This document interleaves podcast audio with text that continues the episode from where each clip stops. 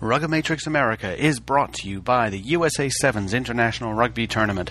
16 of the top national Sevens teams converge on Las Vegas as part of the HSBC Sevens World Series in February 11 and 12, 2012, and it's all at Sam Boyd Stadium. It's the biggest party in American rugby in the city that knows how to have a party. Las Vegas. Go to USA7s.com to learn more about the USA Sevens tournament and also about playing in the Las Vegas Invitational in the days leading up to February 11 and 12. You won't regret it. Check it out.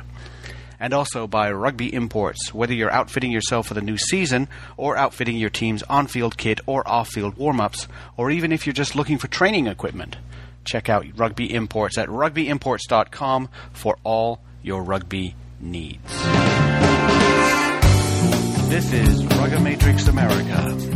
Welcome everyone to the show. This is Alex Goff, editor in chief of RugbyMag.com, and joined once again, as usual, by Pat Clifton and Bruce McLean. Uh, both of you guys, I'm thinking, are are are roasting just a little bit. It's very nice and and cool out here in the Northwest. It's not that way anywhere else in the country. Yeah, I'm I'm dying. It's 100 degrees in New York City, and it's not good.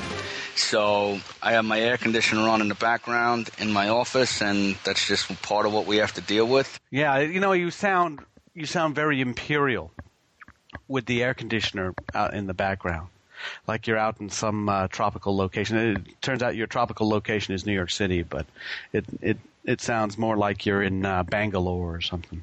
I'm not great with geography.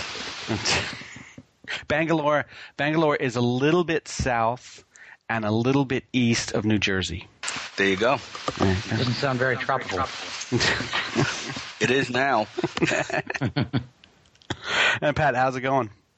Good, good. I spent uh, the weekend roasting in the in the sun here and camping out in Missouri. Won't be doing that again. I think it's air conditioning from uh, pretty much May to September for me from now on. Uh, I'll save the camping for the other months.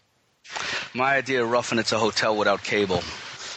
Well, I was spending the weekend roughing it in Palo Alto, California, where I saw the All Americans play New Zealand universities, and uh, it was an interesting game. It was an exciting game, and you know, I, I will say that uh, there was a very good crowd on hand. I think most of the the seats at Steuber Stadium in Stanford were were full, and uh, you know, it was very sunny. It was a very warm day in the end, the All Americans ended up losing a game 23 to 20, and there are several factors involved in, in why they lost.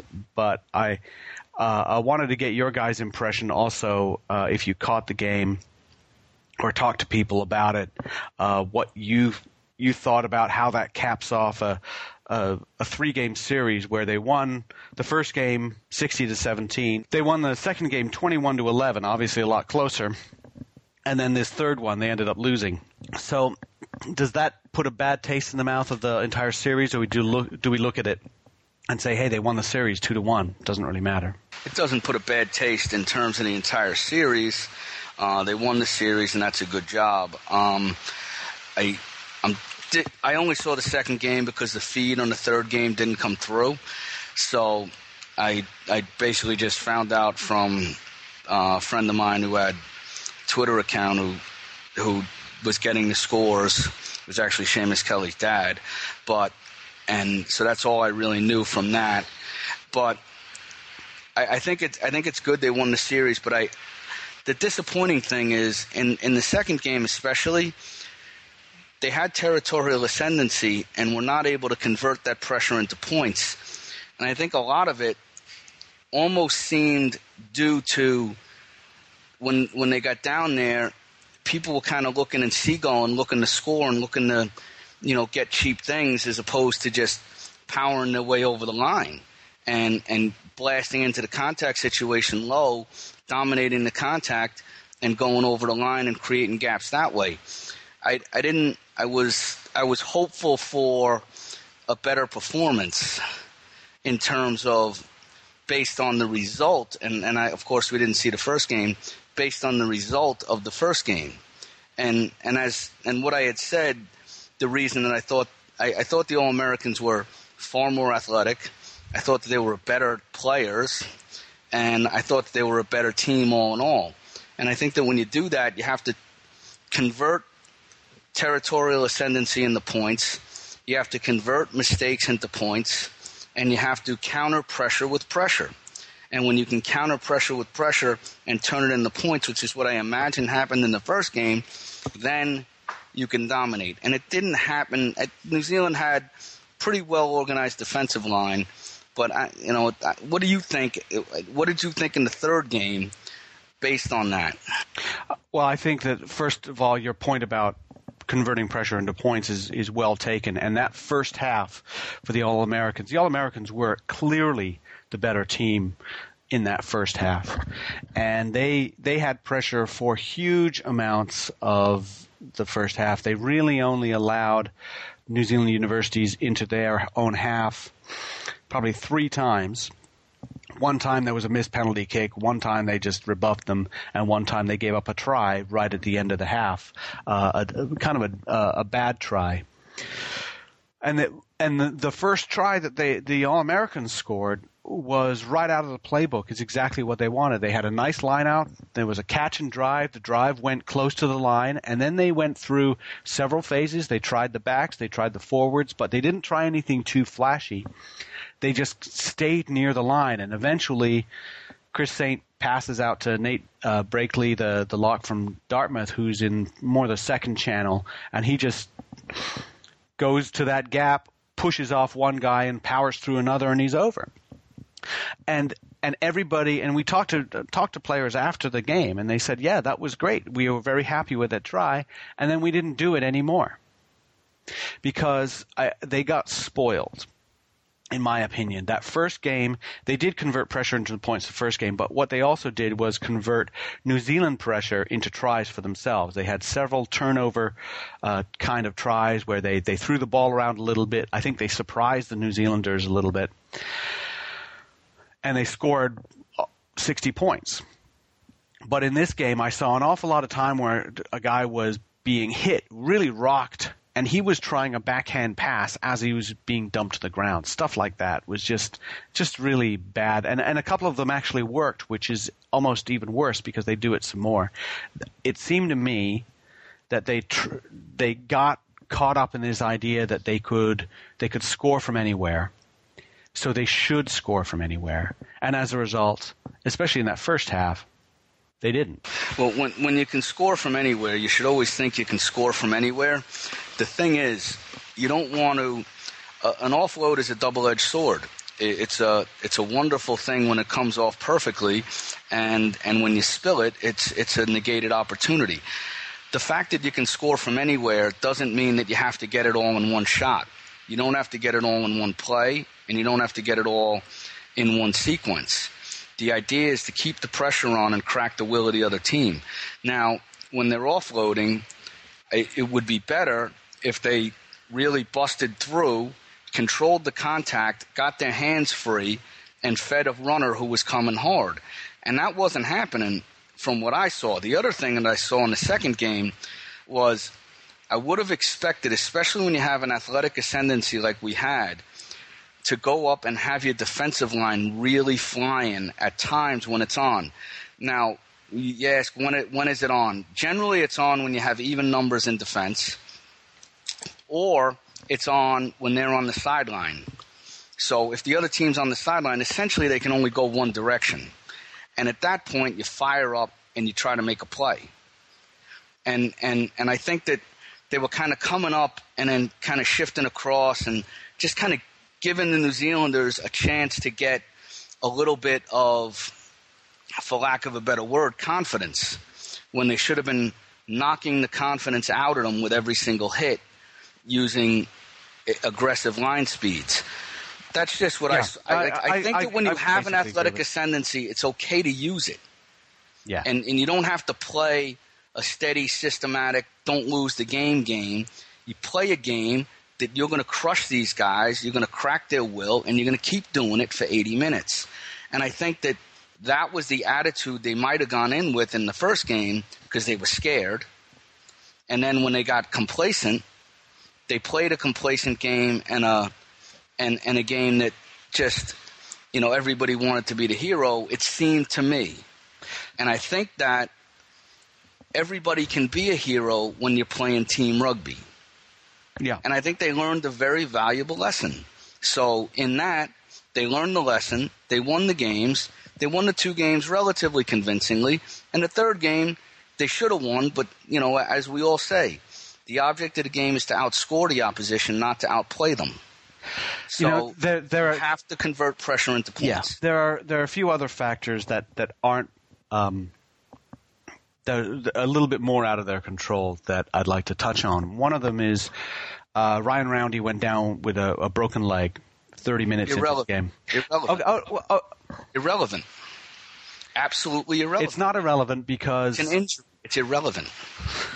it's not It's irrelevant. an in- injuries happen. It's an it- all-American team. They have players who can fill in. Yeah, they, they had players who could fill in. The players who filled in were not as good as Roundy. And and I don't want to single out guys and say, but there were missed tackles and there were there were missed opportunities that Roundy was doing before that uh, that that Roundy took care of, and then they ended up being missed later on in the game. The the second thing that Alex, can I say one thing? yeah On attack, on attack, there's a multi- there's multiple skills that players need to have to use the ball. It's it's you know you can understand that an injury may get, cause some problems in attack if you don't get a similar styled player on the field, but in defense, that's not really an excuse. In defense, you play your system, you do your role, and you make your tackles. I mean, that to me is irrelevant. It's it's an irrelevant injury on a I- team that's supposed to be elite. How, how do how do you say that when somebody misses a tackle, it leads directly to a try, and and you I'm you're- saying you're making excuses. Uh, You're making an excuse. All right. It's an irrelevant excuse. All right. It's not. It's a, the, whoever the ki- whoever the kids were who may have missed the tackles, they'll put. I guarantee they'd put their hand up and say, "Hey, I made a mistake." And It's not. and It's not. It's not an next job. excuse. It's a. It's not an excuse. It's a reason. I, I'm Okay. If Michael Jordan it's- goes down in a game saying we lost the game because Michael Jordan went down, that's okay. It's an excuse, but it's also a reason. An excuse is a bad connotation to it. Ryan Roundy is the best number eight that we have in the college ranks. Period. When he gets hurt, it's going to hurt their chances to win. Yeah, but I mean, to to have a team that went from sixty to seventeen to losing the game, it didn't happen because of one guy. It's it, it you know, and you could say Scully didn't play, but um, even two guys, it it it. I don't think that that's a reason. all right. Like all right, I well, understand where you're coming from, but like Michael Michael Jordan went down and, and, and they, you know, they, they did go to the to the conference finals at least against the Knicks. yeah, and might okay. I the don't wanna- finals I year after. I don't want to talk about basketball. Basketball sucks. Um, the, the what I'm all I'm saying is that the team was performing at a certain level for the first first 30 minutes, and they were up 10 to nothing, and then their the captain and one of their best players gets hurt, and they perform at a slightly different level after that and and I made I'm making the assumption first of all that he would have made tackles that were missed later and I'm making the assumption that he would have provided a certain element of leadership in the pack that maybe wasn't there to help win a game that was still winnable. I also there's also an issue with the refereeing. Now, I, I really I, I don't want to do this because, first of all, I get into trouble with referees all the time. Every time I criticize referees, uh, a whole bunch of them email me or call me and tell me that I'd never say anything nice about referees. And I, I'll say that Joe Androvich, who is the referee of this past game, is a great referee.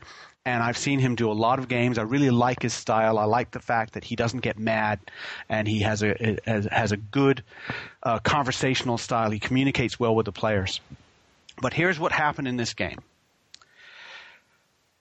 Uh, the All Americans were on defense, and uh, they had uh, knocked the ball on, and New Zealand took the ball. So there was an advantage, a knock on advantage to New Zealand.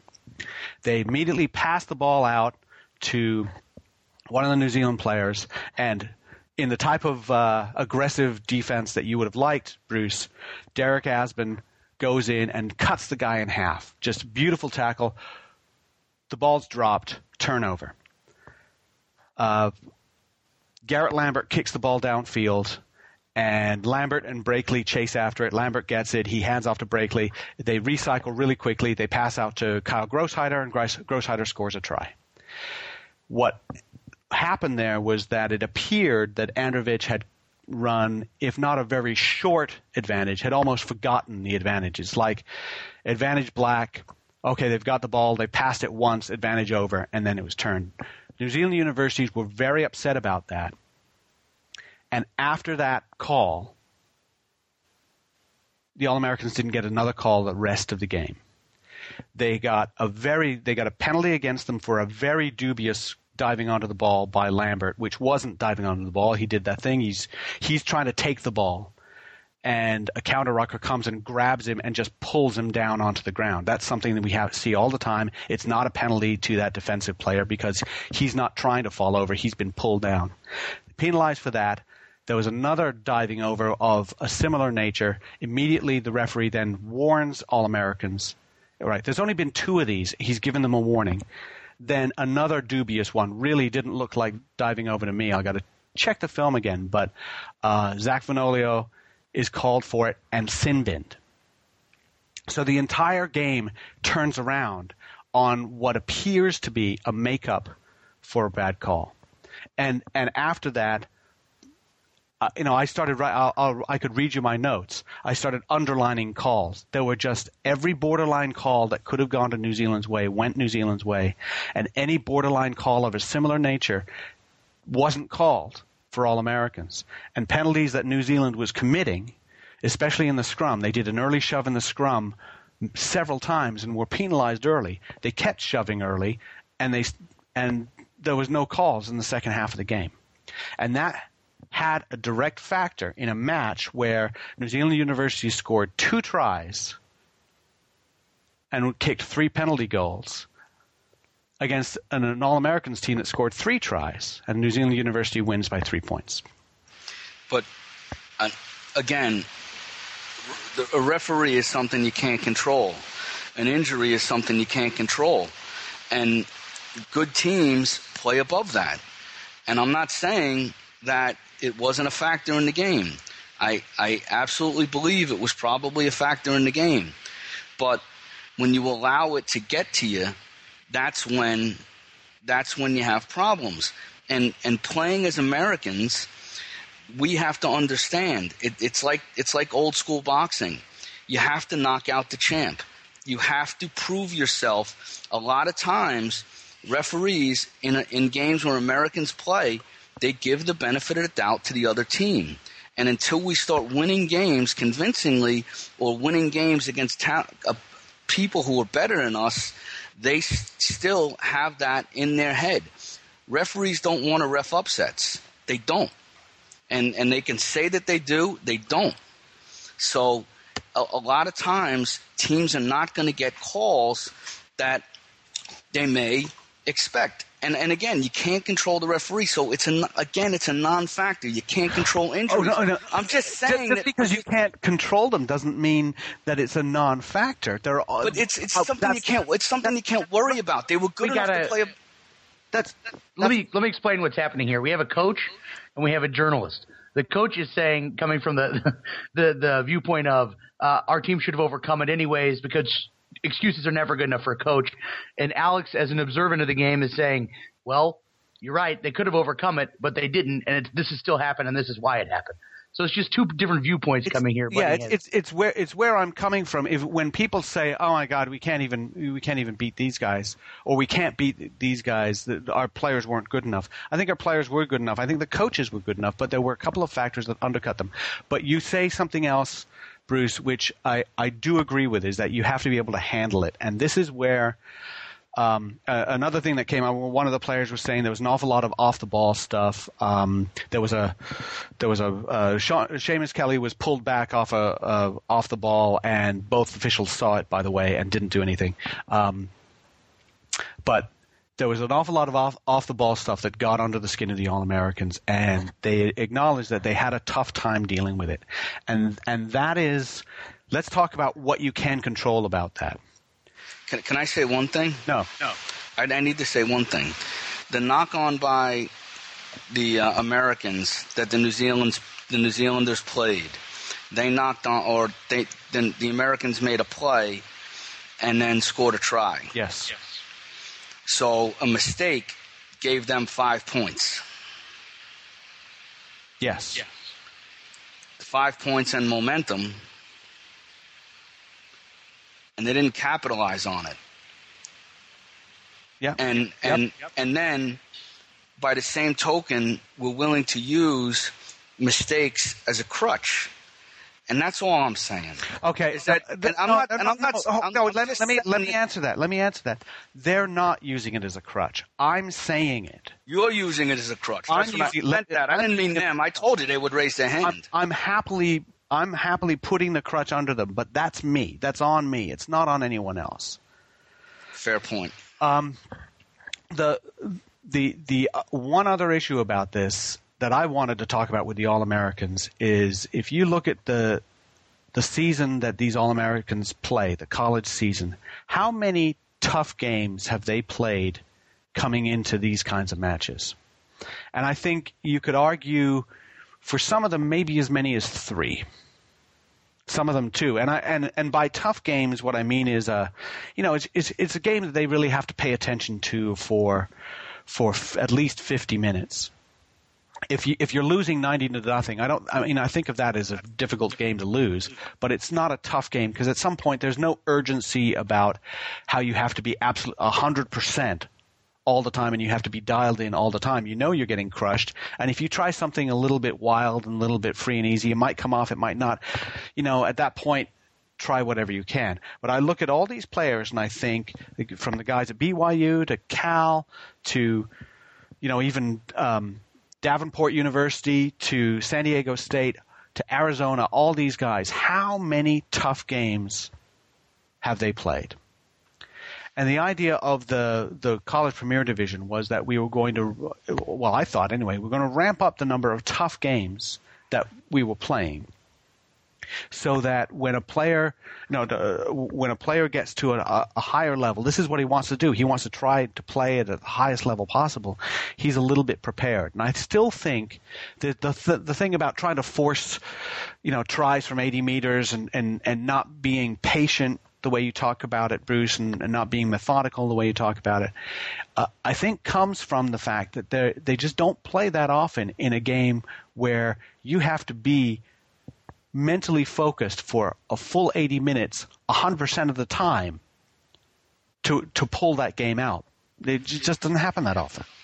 Well, my take on the whole thing is while it was a very, very successful tour, and I think that the players got a lot out of it, I think that Cal and BYU would have put 50 or 60 on these guys every time they played them.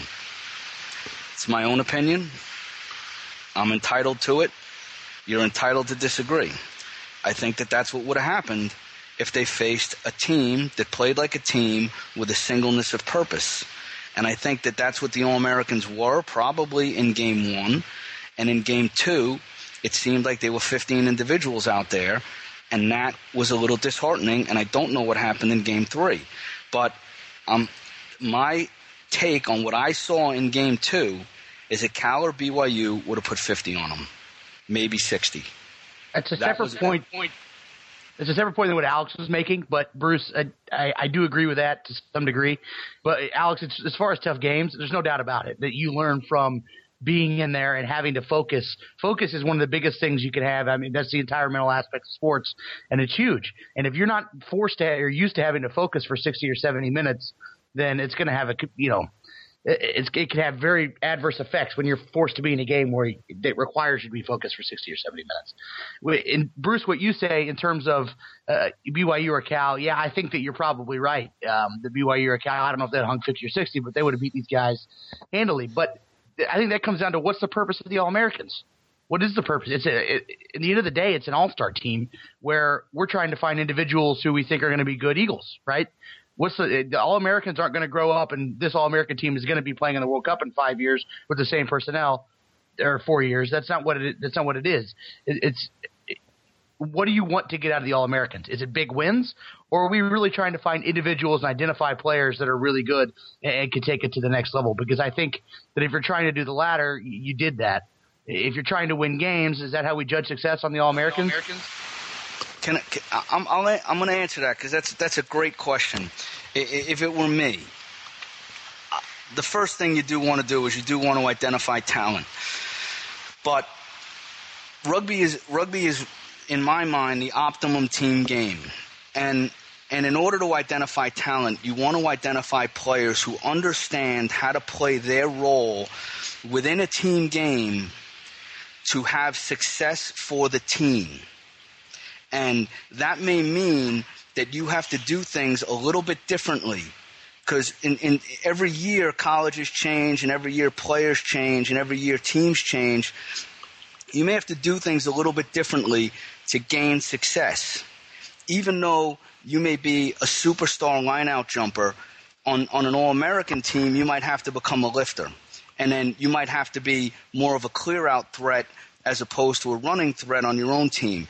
And, and where you really see players who are individually talented, it's not necessarily running the ball in wide open space and scoring a try. It's a guy who really has a complete game. He can be a carrier and recycle quick ball. He can be a very a hard clear out man.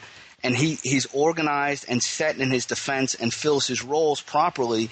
And when he senses that there's there's a problem, he takes advantage of that. Of like meaning, uh, you know, nine to ten throws a, a loose pass or, or, an up pass, and instead of coming up slow, come up hard and, and really really try to make a play on that ten, or jam in on the outside and try to make a play outside, cutting off his options. Really, really making a difference in the game within the team concept. It, it's not about whether or not you can stand out in the midfield and take a 15 yard chuck with run with the ball, but you missed six rucks in a row.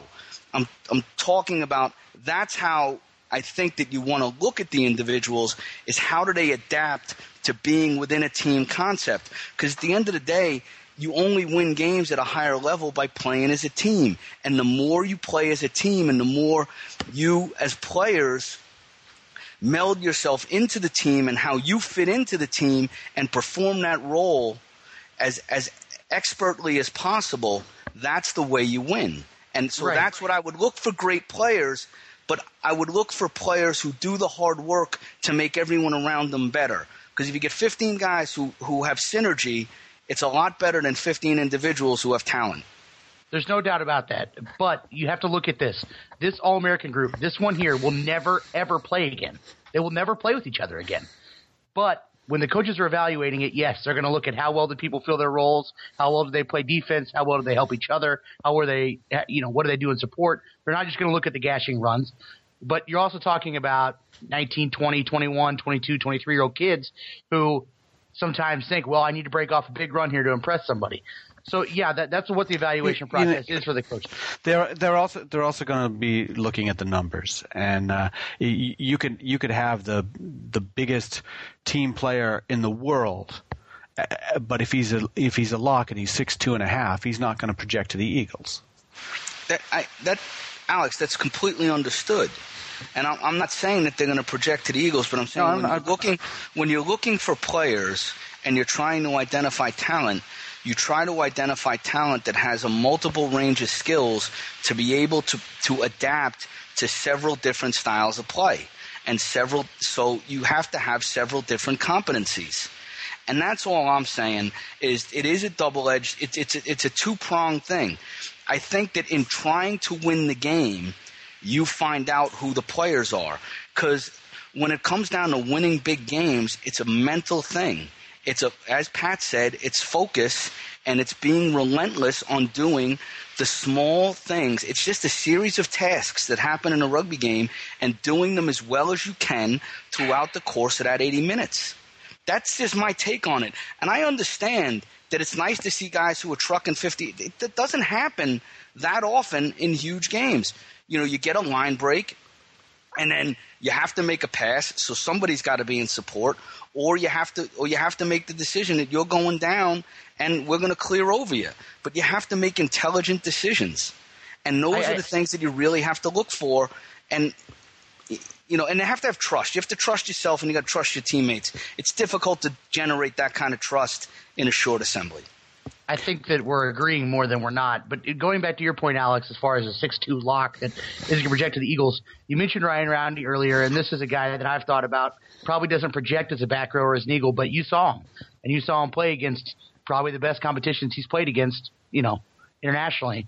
What do you think? Where do you think he could project? Oh, as it's, 15? that's it's it's a big question, and I think feel the same way about Derek Asbun. I love Derek Asbun. He's a little bit small.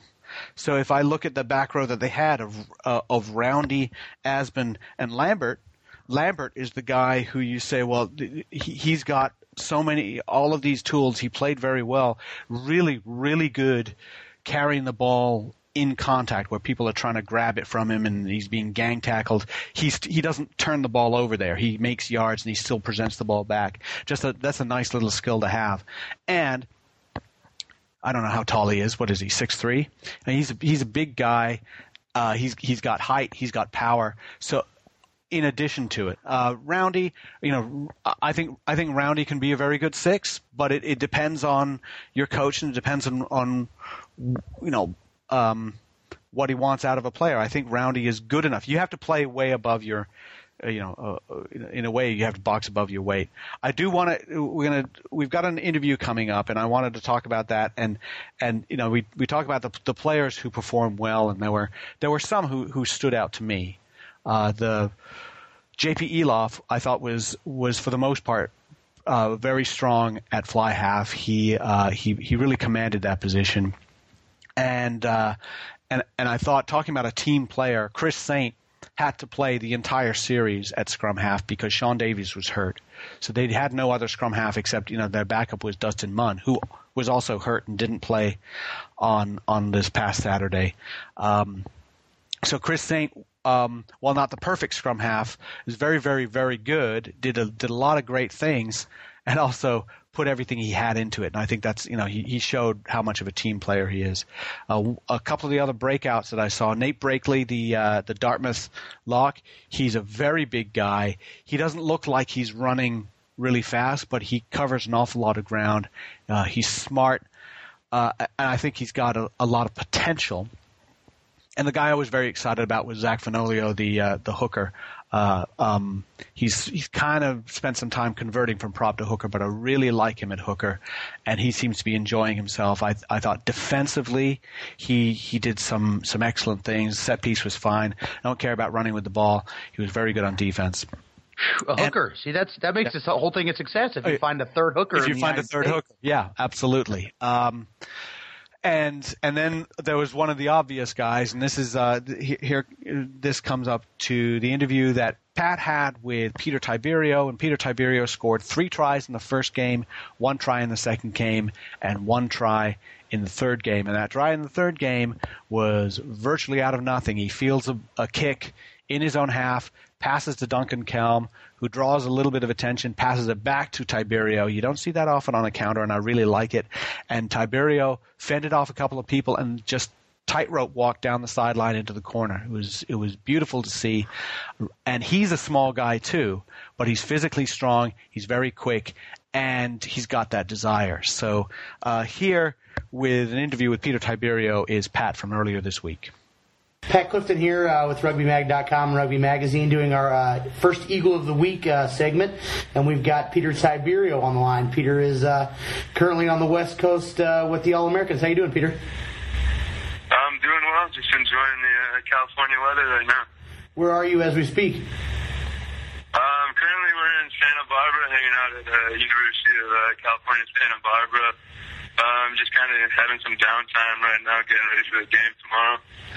Um, your first game, obviously, you uh, you did pretty well, scoring three tries. Just tell me what that was like and, and the experience, and, and could you believe it after the game was over that you actually had, had put three down? Um, yeah, it's pretty crazy. Um, I mean, I hadn't scored a try for the Collegiate All Americans um, in the two previous years. Actually, the two years ago I made the team, but then left tour early due to a torn hamstring, and then last year um, wasn't lucky enough to find myself in the try zone. So this year um, got the first one out of the way, and then um, the next two came pretty quickly. But uh, I mean, to be honest, I didn't have to do too much. You know, the guys on the team kind of set me up to uh, to be able to make some plays. So it wasn't wasn't anything um, too great for me. Just kind of taking advantage of uh, work other guys on the team had done. A humble answer. That's shocking. Um, Peter, he, it's been kind of a crazy, I don't know, what six, seven months for you. You've you've gone from you know playing in the college premier division to to playing uh, for the Sevens Eagles to being somewhat the star of the college rugby championship on NBC, and and now you're scoring three tries in the uh, in the All Americans. Can you can you kind of sum up what it's been like this past six, seven months for you, and going from all those different experiences? Yeah, it's definitely been crazy. I mean, um, going dating back about a year back, I was having shoulder um, and you know, wasn't quite sure what was going to happen with rugby if I was going to really keep playing at a high level or what. And then um, we selected All Americans the past year, and then um, did well in the college rugby this year, and then lucky enough to be selected to go on tour with USA was just crazy. I mean, couldn't quite see this happening a year back, but I mean, yeah, I mean, just gonna keep uh, keep trying to play well, and hopefully some more doors open up for me. Um, let's talk about that sevens a little bit. You know, you went uh, you went on tour with the boys and you got to play. Uh, you scored, um, which has got to be pretty exciting to score in the in the World Series. What was that like with playing against those type of, type of athletes, slipping on that USA jersey and it and then it really being USA's top side and and getting really your first international experience? Yeah, that was that was the probably the best experience I've ever had in my life was going to Hong Kong and then Adelaide with the 17. But um, cap I got was against England, which at the time they were ranked number one in the world, and uh, I actually got the start in that game and going up guys like uh, Ben Gollings, you know, the the highest point scorer in the IRB7 series today. Um, was pretty crazy, and then um, you're lucky enough to score in that game in front of uh, 45,000 people or so. Was I mean, it's amazing. It's definitely something I'll never forget, and something I mean no one can ever take away from me. It's an accomplishment that uh, that I'm very proud of. Yeah, that was you know as far as the rugby people are concerned, uh, people that follow you and know anything about the game probably uh, is the most impressive thing that, that they could say when you say Peter Tiberio, like, oh yeah, he scored against England. That's that's awesome. But uh, I, I can't imagine that scored you too many points with the ladies in Arizona, and certainly not as much as. As, as being the stud of the CRC, what's it been like for you going back home and just are people recognizing you? Or are you getting more props around, you know, wherever you're staying? Yeah, I mean, a bunch of my high school friends always knew I was into rugby, and I mean, they heard I made the USA national team and, and stuff like that, but really didn't understand like rugby or or really like uh, know that I was doing well in rugby, really. But uh, and then when they all saw that, it was it was all like my Facebook kind of blew up and Twitter and everything was going crazy, and so some people understood. And then I mean, just just being out some places like in San Diego, a few people approached me and, and asked and asked my name and everything, or recognized me and just talked to me for a bit, and then um, people on Facebook and different um, social networking um, kind of ask me questions or whatever. I mean, it's cool. It's a, it's a great experience. It's definitely nothing I've ever had before. I've got to imagine what's next for Peter Tiberio is trying to uh, obviously finish out this tour well with the All Americans, and then and then try and make the Pan Am team. Um, is that what you got next? Yeah, definitely. Um, uh, yeah, definitely want to finish this uh, tour with another two wins. Um, anything less than that probably wouldn't um, we wouldn't sit too well with. But um, yeah, then after this, um, going back to Chicago, and I'm gonna play some more sevens with the Lions this summer, and hopefully win a national championship with them, and then go straight into USA sevens, which uh, I'm actually taking the next semester off school to keep myself available for the Pan Am games, and then I'm going to finish school um, next spring, so I'll graduate next May. Um, but yeah, definitely the, the USA sevens team's on the top of my list. Yeah, I didn't want to take that. Uh, I meant to mention the Lions, and I, I didn't. But uh, as far as everything else, it kind of pales in comparison. But winning a national championship, uh, you got to have a pretty good year. If, if if going for a national championship and being the best team in the Midwest uh, kind of falls through the cracks. So sorry about that. What's uh, what's the pinnacle for you? Is you know it used to be playing in the World Cup for the Eagles was was about as good as you could do as an American, and getting a contract overseas playing 15s was was about the the top of the mountain. Well, now we've got the Olympics and the sevens thing. How do you rank that? I mean, if you had a preference, um, you know, would it be playing in the Olympics? Would it be playing in the World Cup, inking a contract overseas? What's the ultimate goal for uh, Peter Tiberio? Tough call. I mean, the Olympics is something I've been wanting to play for. I mean, ever since I started playing sports and really understood what the Olympics were. You know, it's really the really like the highest level of athletic achievement. But um, but saying that, I mean, creating a a um, career playing rugby is also something else I'd love to do. So, um, I mean, the 17ers talked that that might go professional at some point. So, I mean, obviously, if that happened, I would love to do that. And hopefully get into the Olympics that way. But um, definitely still love to play 15s as well, and and the World Cup is an awesome awesome tournament as well. And um, so I mean, the contract overseas would be great also. But uh, I mean, I'm just kind of keeping all doors open, and I'll just kind of go with it. Cool, Peter. Hey, I appreciate you taking some time out of your uh, out of your uh, your beach time there in Santa Barbara and talking to us. And congrats on everything that's been going well for you. And hopefully, there's more in the future.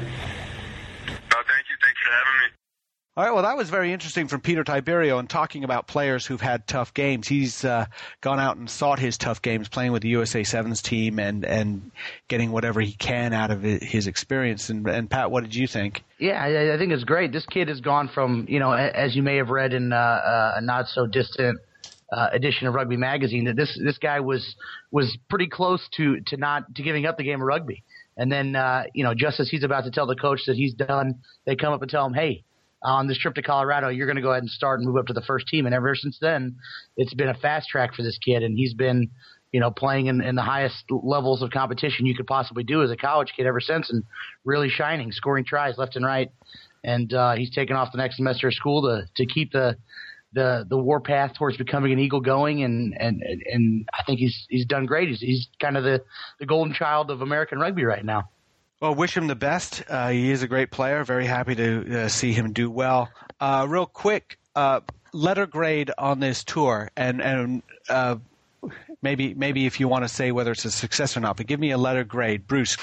I went to Xavier. We give number grades, so um, I, I give I give the result obviously is a, is is the way we wanted it. We won the series, but I think we learned a lot along the way because the New Zealanders improved more than we did, and I think that that is something that we need to look at. Pat, do you give letter grades? Well, I'll actually give a grade instead of skipping out on the whole grade issue there. I'll give two grades. I think that if you found the talent, if there's a couple guys that stuck out, then uh, especially Zach Fenoglio, we found a third hooker. That's an A plus. That's a big area need. Um, if Zach Fenoglio is not the third hooker, then I'll go with a B. I mean, anytime you crush New Zealand like we did in that first game, a team from New Zealand, no matter who they are, that's pretty impressive. Um, so yeah, I think I think overall it was a it was a good tour for these kids. I'm going to make a, a final comment about that uh, in part that we we in journalism and, and we talk about maybe it's an excuse, I understand, but when we evaluate how our national team does, we do have to remind people that there are things that happen like the team got together four days ago, or they got together four days ago and they had to fly across an ocean and then they had to put together, and then there was, you know, a couple of things were a bit of a surprise, and then they had to go play, and that's why they lost by 80 points.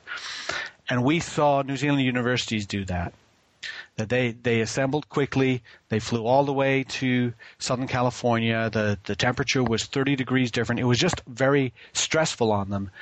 And they lost their first game by 43 points. We saw after that that the games were extremely competitive, uh, so they could turn that around. It does happen. In, in the end, I, I don't want to uh, undercut the grade for the All Americans based on the fact that their first game was a blowout and the next two weren't. Uh, I do think they identified guys. Talking to the players, several of them said that this was the greatest assembly they've ever been to. Uh, Gareth Jones couldn't talk enough about how much uh, he got out of it, and not just oh it was fun. You know, we played ping pong and and and uh, you know drank pink lemonade all the time. It's just like uh, they just really enjoyed being part of this team. I think that's valuable in and of itself, uh, and and they did lose that final game. So I'll give them an A minus. Ping pong and pink lemonade. if that's your idea of fun, you are a complete and utter loser. I'd rather drink beer and play pool, but that's your, you, you want to. You, you, know what? Everybody has their own fun. I have a standing uh, gauntlet thrown down with Nese Malifa. Next time we are able to to to meet up, we will be playing a match of ping pong, and hopefully uh, we will be able to do that. But I, I was I was nervous about doing it any time recently because I didn't want to aggravate the poor guy's injury. I could just see that as a headline: uh, journalist sidelined starting fly half with a ping pong injury. But uh, you must be one. Uh, you got a one hell of a topspin on that thing if you think you're going to injure somebody. I, I, I am very good at ping pong. This is my secret talent, and I will I will uh, take on any and all comers who wish to challenge me at table tennis. You didn't want to talk about basketball, but we talked about your ping pong career. Absolutely, absolutely. I'm not going to talk about basketball, especially the NBA. What I would like to talk about is sevens rugby. Speaking of basketball, speaking speaking of uh, uh, outdoor tackle basketball, uh, sevens rugby right in the middle of the the club season, and uh, uh, spent a little bit of time talking with Aaron Mannheimer uh, from the Chicago Lions. Still one of the clubs that is. Um, one one of the leading clubs in the, the the seventh season this year, and in fact, uh, Peter Tiberio will be rejoining them and be part of that team uh, along with a bunch of other college players that he has, Nick Viviani, Rocco Maurer, JP Eloff. JP Eloff, tremendous bunch of young players. This is our conversation with Aaron.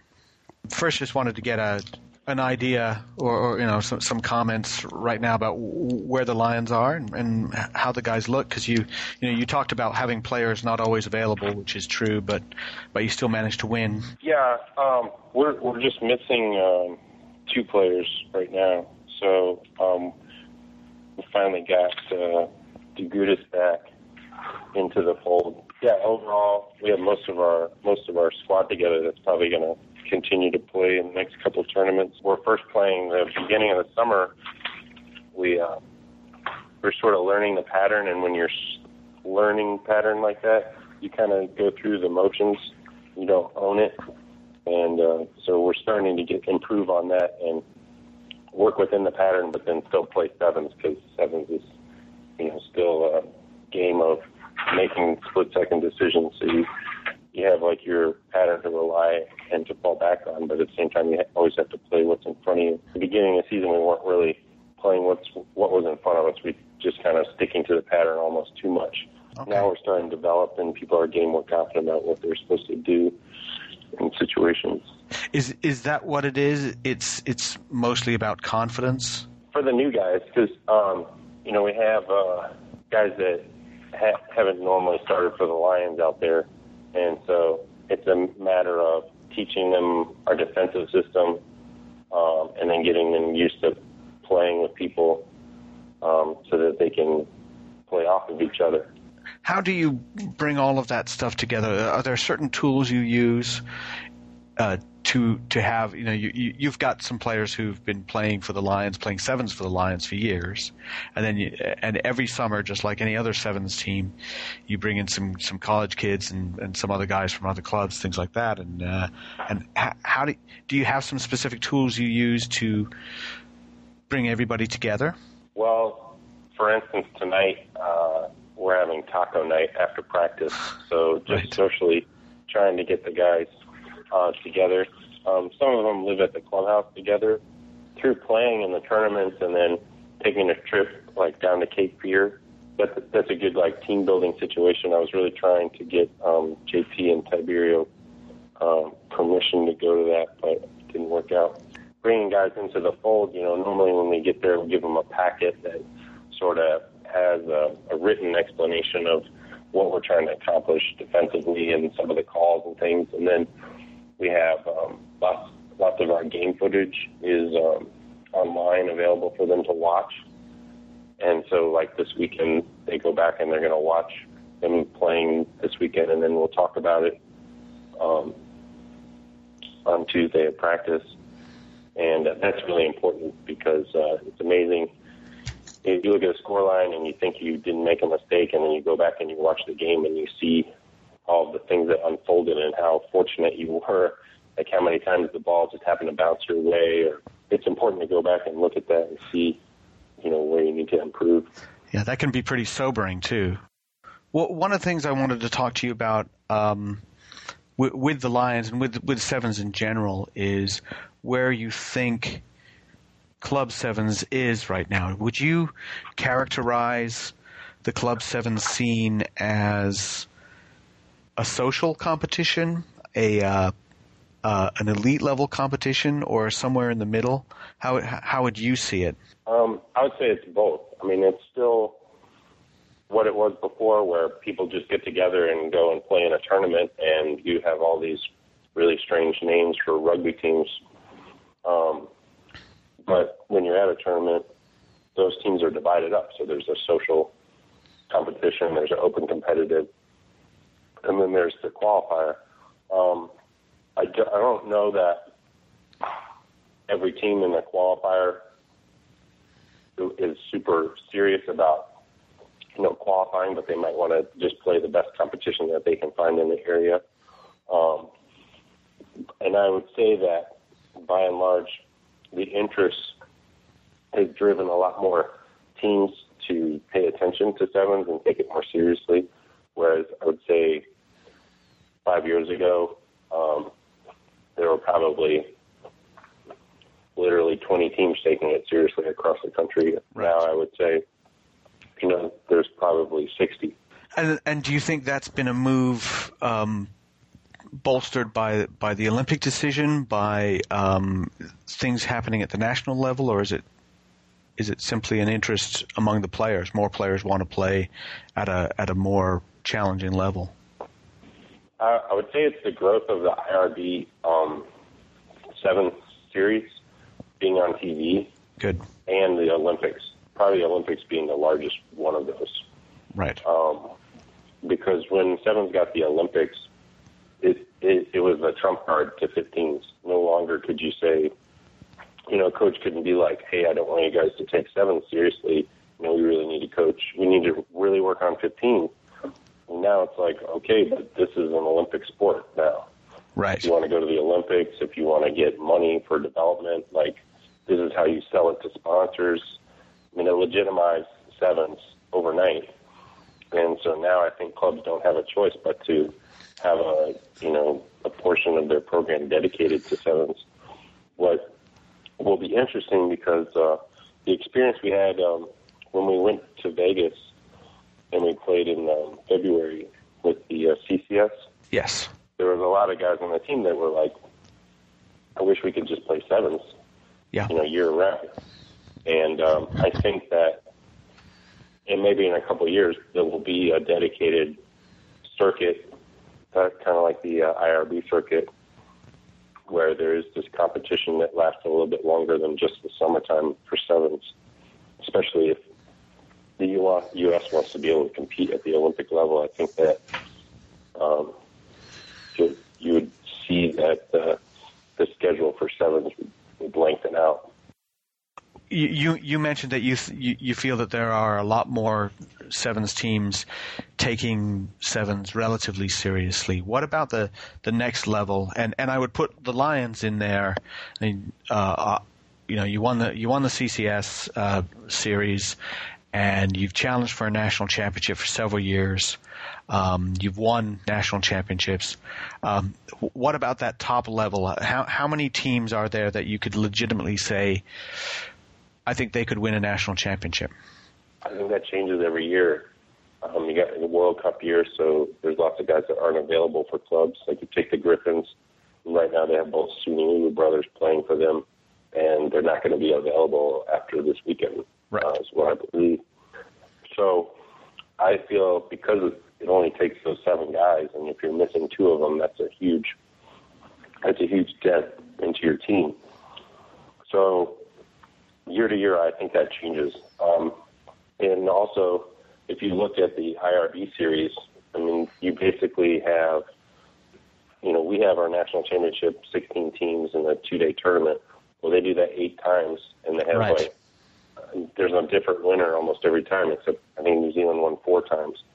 Um, so I think if you had a national championship with the same 16 teams, you would have a different winner if you did it four times in a row. I would say there's probably eight teams that could win the national championship.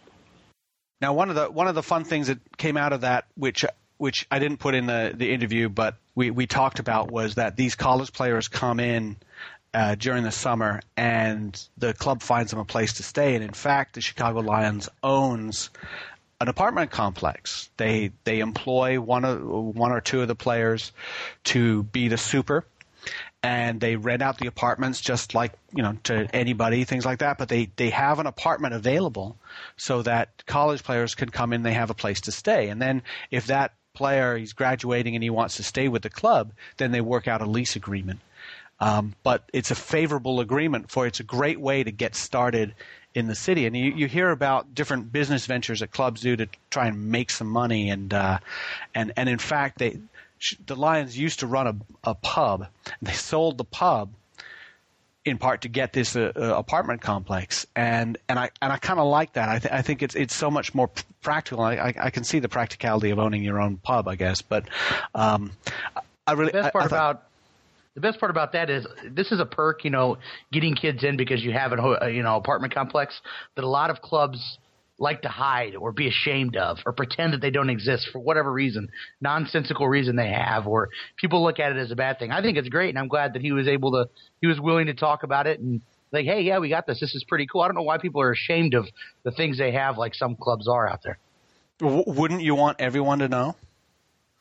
I Everyone, would. you know, just but um, b- back to the sevens. I think the Chicago Lions, as we go into the Midwest Championships, look very strong in the Midwest.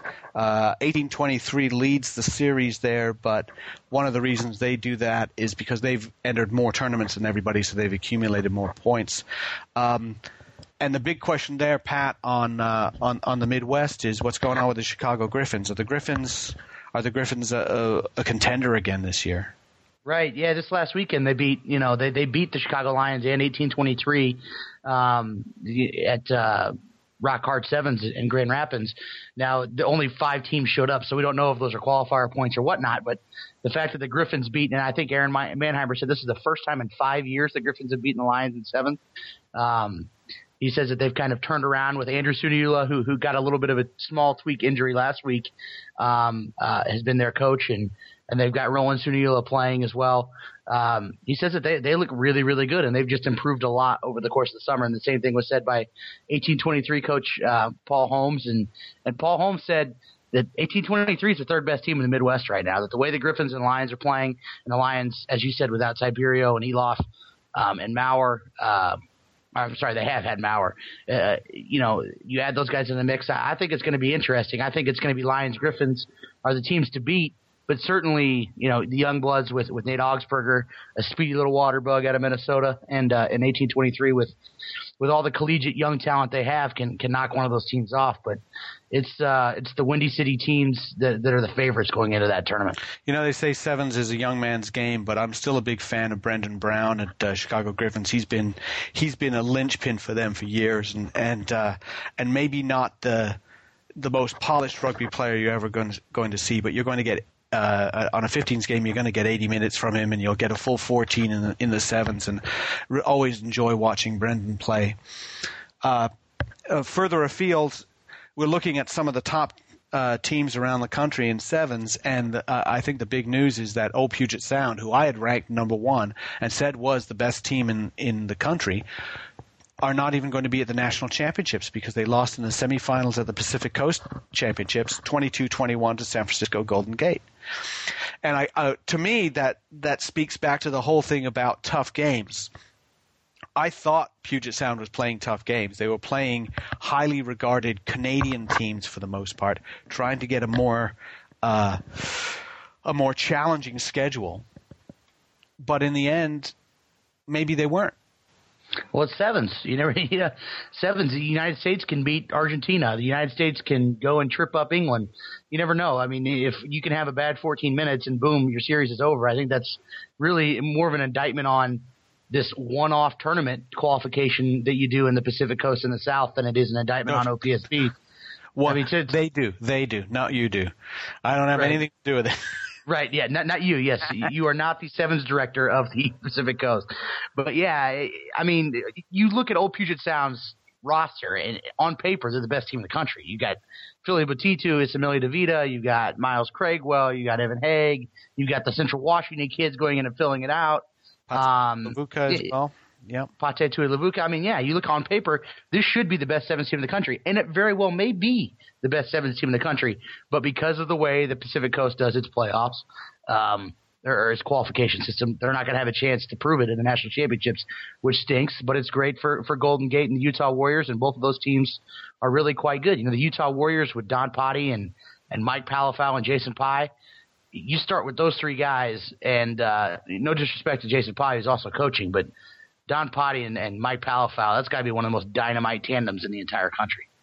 Well, Don Pati uh, certainly has emerged as a great sevens player. Um, you know, 15s he's still got some work, but his sevens play is is tremendous. And and don't forget, we talked about Golden Gate beating Puget Sound in the semifinal. Golden Gate then lost. It was 47-26 to the Utah Warriors. So the Warriors have really vaulted themselves into uh, that conversation. And I think the other teams that are in that conversation, I guess Boston up in the Northeast. Uh, Schuylkill River in the Mid Atlantic uh, have uh, they won another tournament again this past weekend. They've really dominated. In the end, in what was considered a wide open Mid Atlantic region, uh, Schuylkill River has dominated. Uh, Chris Ryan, very good sevens coach, is running them there, and then of course Belmont Shore, who won their first qualifier, and the Glendale Raptors. So the, the those are all the teams that are up there, but I, the the the percolating that I'm hearing is that it's um, it's the Glendale Raptors is the best team in the country. Yeah, let me. I've seen the Glendale Raptors play, and, and it was their very first tournament, so they were rusty, and, and, they very well may end up being the best team in the country. I mean, Atam Alifa, Dewan Reed, um, Shea Tamati, which if you haven't seen Shea Tamati play, um, he's a pleasure to watch play. The guy is a he was he was he's probably about five eight, but he's a rucking machine. He was knocking people twice his size on their heels in, in 15s, and he's, he's a pleasure to watch play in sevens as well. Spencer Scott, the old Aspen uh, playmaker and, and captain, they're very good. The Woodlands out of Houston, the Woodlands Exiles, which boast Phil Mack, the Canadian seventh scrum half and, and captain for uh, Team Canada, um, another Team Canadian player, and John Moonlight, uh, former NFL running back Yamar Washington. The Woodlands Exiles are a team to watch out for, and they are adding more firepower. Um, as they're heading to Denver. And I, I think that whoever wins, they're going to clash in Denver at some point, whether it's in pool play or whether it's in um, the, the, the knockout rounds. But I think that's going to tell a lot right there. You may have two national title contenders coming out of the West in the Woodlands Exiles and, and the Glendale Raptors. I think that the real indictment is the way the seeding system is, and the way to, you know, I mean, you look at the Northeast had three seeds. And I think they got they got knocked to two because they're going to have a Hawaii team in. But the reality is the Northeast has one team that probably should go, and in other years we've had three, so that's not not a uh, not. A, and and I think the Mid Atlantic is not as strong as they had been in the past when they had Maryland Exiles and, and Nova and and Washington and Pack being a bit better, and they're not they're not where they were at, at that time. So I think that you know at some point you got to kind of look at it as a, uh, as an in, invitational. You know, you got to kind of you, you kind of kind of look at your seeds because sevens aren't isn't the way it is like through a, a true club. Like even at the AC, we didn't. Wasn't a lot of guys who actually played for the AC who played sevens. It was mostly college guys or people who came in. Really, only one or two guys on the club played. I think that's similar in a lot of teams. So I would, I, I think that they need to look at the way perhaps that championship is decided, and and I don't have a necessarily a great answer to that, but I you know to to have a team like Puget Sound out of it, it happens, but um you know or but I, I just think that that's that's not necessarily good for rugby in America the eligibility committee or the competitions committee, I'm rather can't can't sit there and know Bill Gardner's not going to put together a Nova team this year. They can't take away a seed because they they know Bill Gardner's not going to fly in 437 Palamos and all these great players to play for Nova. if he's there, then Nova, you know, the Mid Atlantic eh, probably deserves that second seed and could put a contender into the national championship because Nova's been a contender the last couple of years, always just a few points shy.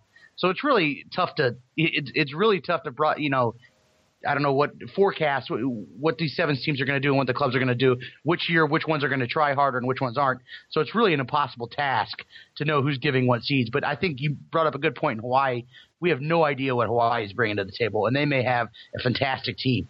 And uh, in the South as well, Atlanta Old White I think is you know they knocked out Life and they knocked out. Um, you know, some good teams down there.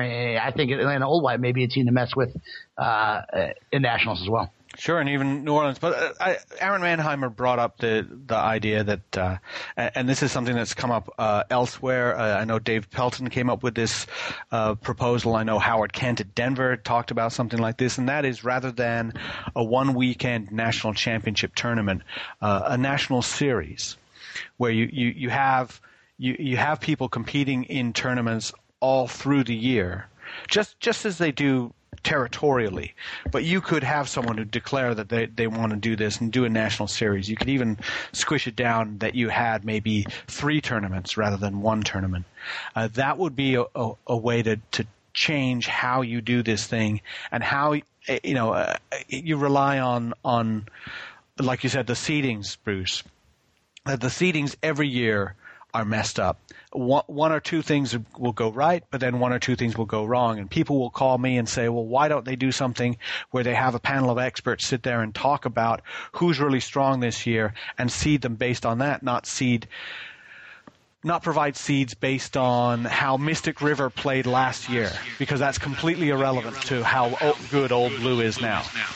Yeah, we don't need another one of Obama's czars running sevens rugby, but um, I think that you know, Mannheimer's Mannheimer's point is correct. If they're serious about it and they want to do it, have a series, have a have a thing where you know you, you, you play a bit and, and, and you have a couple tournaments that all those guys get together and, and play in. And I think that it would be um, it would be relatively successful. I think the players would enjoy it. It costs a lot of money, but it also would be uh, it could be a nice event and it would help to develop the game and it would give kind of a bridge between college and club sevens and and and, and kind of fill out that whole summer and, and give guys a lot of a lot of things to do and some stuff to look forward to. I think it'd be a good idea. I don't have, like I said, I don't have the answer. You know, you're trying to crush a national championship into a, into a, a tight time frame is rough. A lot of these guys do it anyways. Chicago and 1823 go to Cape Fear. You know, the Pacific Barbarians. There's a team that flies all the way from the West Coast, uh, Pacific Island Barbarians. I'm sorry, I don't want to offend the uh, the owner of that team. Uh, flies all the way from the West Coast to play in Cape Fear in Wilmington, North Carolina every year. You've got, you know, Olympic Club played in uh, in Denver last year. You've got Glendale going out to San Diego to to get some good competition. There's a lot of guys already spending some serious money on uh, on getting to different tournaments just for fun. You know, Denver to Dallas probably isn't all that much more expensive than say Denver to Utah or Denver to somewhere else in the country to play a good sevens tournament. So I think it's so doable. If, well, if they're doing it, then maybe you know to almost have like a Super League of sevens where they get together and say there's 12, 16 teams, and hey, we're gonna we're gonna go to these three tournaments. I think it's doable. They just have somebody's just got to get off their butt and do it. To wait for USA Rugby, keep waiting.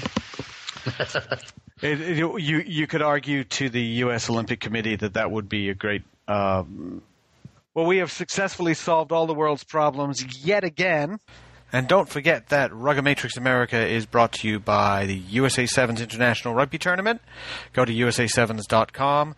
Don't forget to go to rugbymag.com uh, to check out all regular news and also updates on everything about Sevens, everything about the national team, everything about the All Americans. And don't forget also to check out rugbyimports.com for rugby supply needs we want we wanted to thank uh, Aaron Mannheimer for taking time out of his busy schedule to talk to us a little bit about sevens, and to t- Peter Tiberio who chatted with Pat Clifton last week. Uh, we've got an awful lot of uh, stuff still coming up. The uh, World Cup squad, well, not the World Cup squad, excuse me, the 36 man squad for the USA uh, national team leading up to the World Cup. And we also have uh, some big doings in women's rugby with the under 20 Nations Cup and the Senior Women's Nations Cup, and it'd be worth uh, talking about that as we come uh, up through the summer. Uh, Bruce McLean, Pat Clifton. Hope you guys will be able to uh, survive the tropical weather. As long as I got air conditioning, I'll survive. You know, it sounds like a beautiful cascading waterfall to me in the background. So I, I, I picture you with uh, palm fronds around. Is that how it is? You know, you've got like a little little pool, little fish frolicking in the pool. Your ping pong table next to you, pink lemonade. No, I just have an office, and my friends are sitting next to me, and then I uh, and I'm sitting here looking at a laptop computer with your logo and Pat's logo on Skype. So it's not that exciting. Oh. I was sure something inappropriate was coming when he said he was looking at it on his computer. and thank God for small favors. Thank you everybody for listening. This is Alex Goff from RugbyMag.com. This is Rugomatrix America.